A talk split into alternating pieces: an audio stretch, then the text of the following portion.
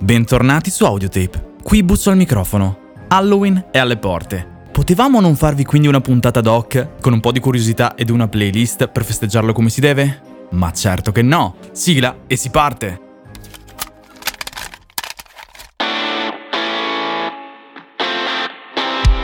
Audiotape, oltre i confini della musica.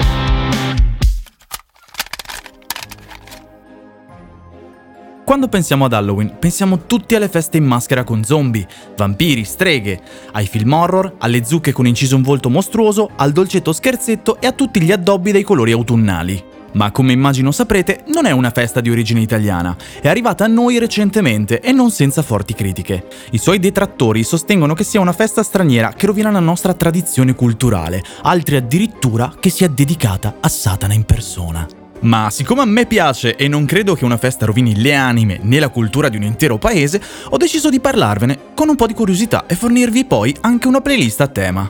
E poi sinceramente non capisco perché tutte le cose divertenti dovrebbero essere sataniche. Cioè, se fosse così, raga, l'ufficio marketing di Lucifero batte 10 a 0 quello di Dio, eh. Ma partiamo dall'inizio. La festa di Halloween trae le sue origini nell'Alto Medioevo, nei paesi cristianizzati del nord Europa, in particolare nelle isole britanniche, come Irlanda e Gran Bretagna, paesi dove il cristianesimo si era insediato sì, ma senza aver rimosso del tutto quell'antico ed enorme bagaglio di riti e ritualità dei Celti, degli Angli, dei Sassoni, degli Scoti, dei Pitti, dei Vichinghi e così via. Sarà da questa mescolanza di culture che prenderà vita, in Irlanda e Gran Bretagna, la festività di All Hallows Eve, ovvero la festa della veglia di ogni santi, che si tiene ogni 31 ottobre. Ma se non è totalmente cristiana, da dove arriva?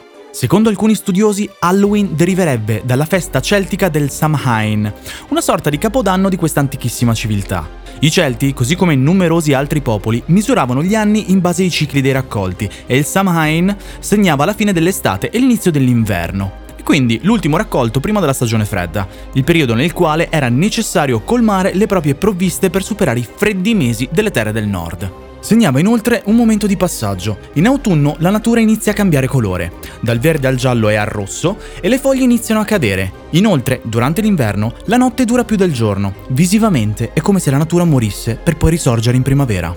Questo dona un carattere tetro e mortuario alla festività, tanto che i Celti credevano che durante il Samhain il confine che divide il mondo dei vivi da quello dei morti si assottigliasse, mettendo i due mondi in comunicazione tra loro. Secondo le credenze, dunque, durante questo giorno i morti potevano entrare nel mondo dei vivi ed entrare in contatto con loro. Piccola curiosità.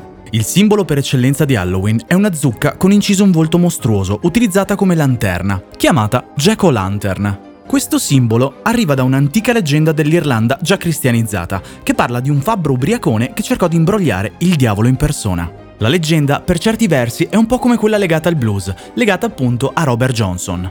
Jack incontra per caso il diavolo che gli offre un desiderio in cambio della sua anima. Il fabbro dunque chiede al diavolo di trasformarsi in una moneta per permettergli di fare un'ultima bevuta.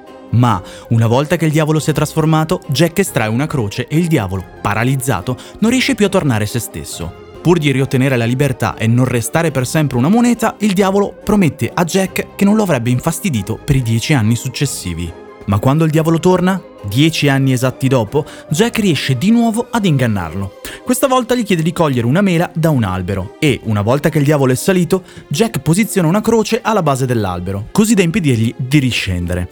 Il diavolo è allora costretto a scendere di nuovo a patti con Jack e a promettergli che una volta morto la sua anima non sarebbe mai andata all'inferno. E come per ogni essere umano mortale, tempo dopo arriva la morte anche per Jack. Ma qui iniziano i problemi.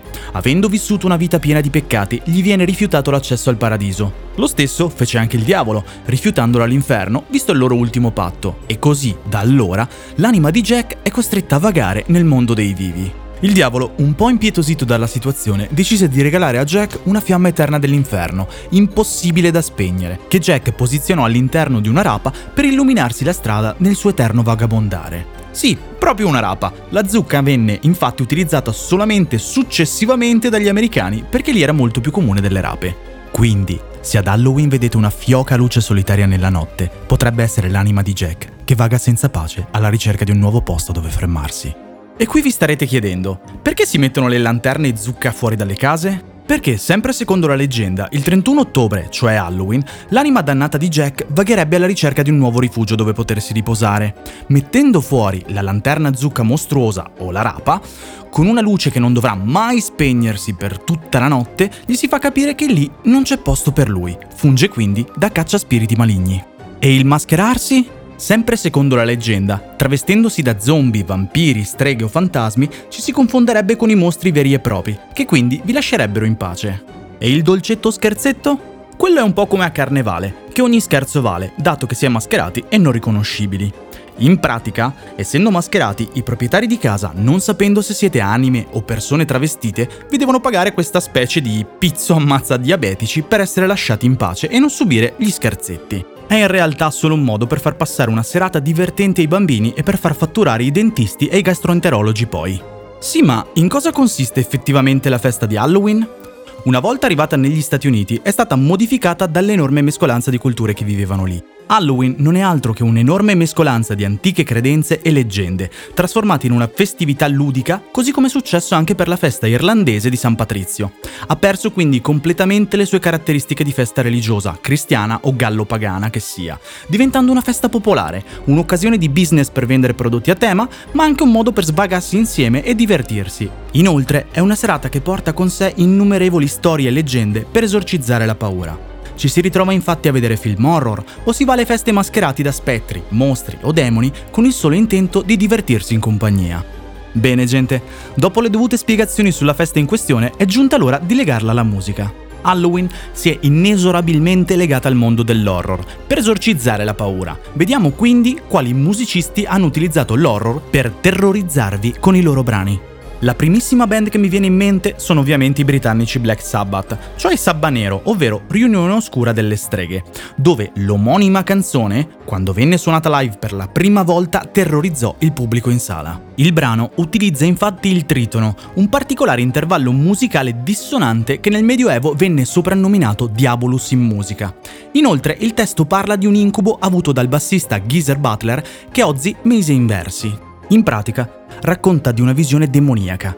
Geezer al tempo era un appassionato di occulto, tanto da aver dipinto i muri della sua camera di nero e aver attaccato delle croci al contrario. Così Ozzy gli regalò un libro a tema in latino. Ma una sera Geezer si svegliò e vide una figura nera ai piedi del suo letto. Si sentì impaurito e paralizzato. Dopodiché la figura sparì e con essa anche il suo libro. Vero esoterismo o abuso di droghe? Orgoglio tutto italiano sono invece i Goblin, band progressive rock assolutamente legata al mondo horror, in quanto hanno creato alcune delle colonne sonore più iconiche per i film di Dario Argento, come per esempio Profondo Rosso e Suspiria. Un altro artista è chiaramente Michael Jackson, con la sua thriller, e qui il video, così come il brano, sono un vero e proprio capolavoro per il mondo del pop. Un'altra band sono sicuramente i germanici Halloween, che unirono la parola Hell, cioè inferno, a quella di Halloween.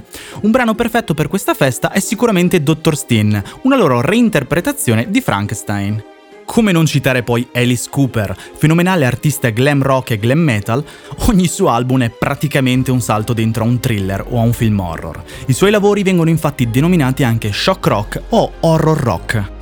Per non parlare poi dei germanici Rammstein, in particolare con la loro Mindtile, che si ispira a un episodio di vero cannibalismo avvenuto nel 2001 a Rothenburg. In pratica, il cannibale Armin Meiwes tagliò il pene a Bern Jürgen Brands e, dopo averlo cucinato, lo mangiò. In seguito, Meiwes uccise Brandes e mangiò ciò che ne restava. Mavis alla fine è stato condannato all'ergastolo. Inizialmente fu condannato solo a 8 anni per suicidio assistito perché la sua vittima era totalmente consenziente. Già, Bern voleva essere mangiato. Dalla Svezia arrivano invece i metallari super provocatori Ghost, una band con una voluta immagine ecclesiastica satanica e con anche testi horror e satanici. Il loro obiettivo è quello di scioccare e in Svezia, avendo una mentalità molto aperta, tematiche così non creano alcun problema anche perché tutto quello che fanno è decisamente un'ottima trovata da marketer per fare spettacolo. Per darvi un'idea, il loro cantante in live si presenta quasi sempre vestito da antipapa, vestito in total black e con una croce storta sulla papalina e si fa chiamare Papa Emeritus. La cosa più divertente è che ad ogni singolo album abdica e viene sostituito da un successivo Papa Emeritus, al quale fa piccole modifiche al look, ma in realtà è sempre lui. Mi pare che ad ora siamo arrivati a Papa Emeritus IV, che in realtà è sempre Tobias Forg.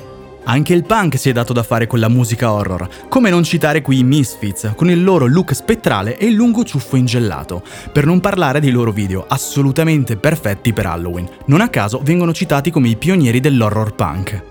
Un altro artista è ovviamente Ozzy Osbourne, anche da solista. Vi basti pensare alle copertine di Diary of a Madman e Bark at the Moon, dove è mascherato da licantropo. Da qui in poi potrei citarvene un'infinità di artisti che hanno utilizzato l'horror per fare scalpore, come Marilyn Manson e Rob Zombie, ma vi lascerò il bello della scoperta con la playlist in allegato. Esiste poi un intero genere musicale che mescola il punk rock con il rockabilly, ovvero lo psychobilly o psychobilly, che è totalmente incentrato sull'horror, ma credo che meriti una puntata a parte. Per proseguire su questo mood vi allego inoltre le puntate dedicate ai Black Sabbath, a Charles Manson, al blues dove vi racconto della leggenda di Robert Johnson e Diabolus in musica.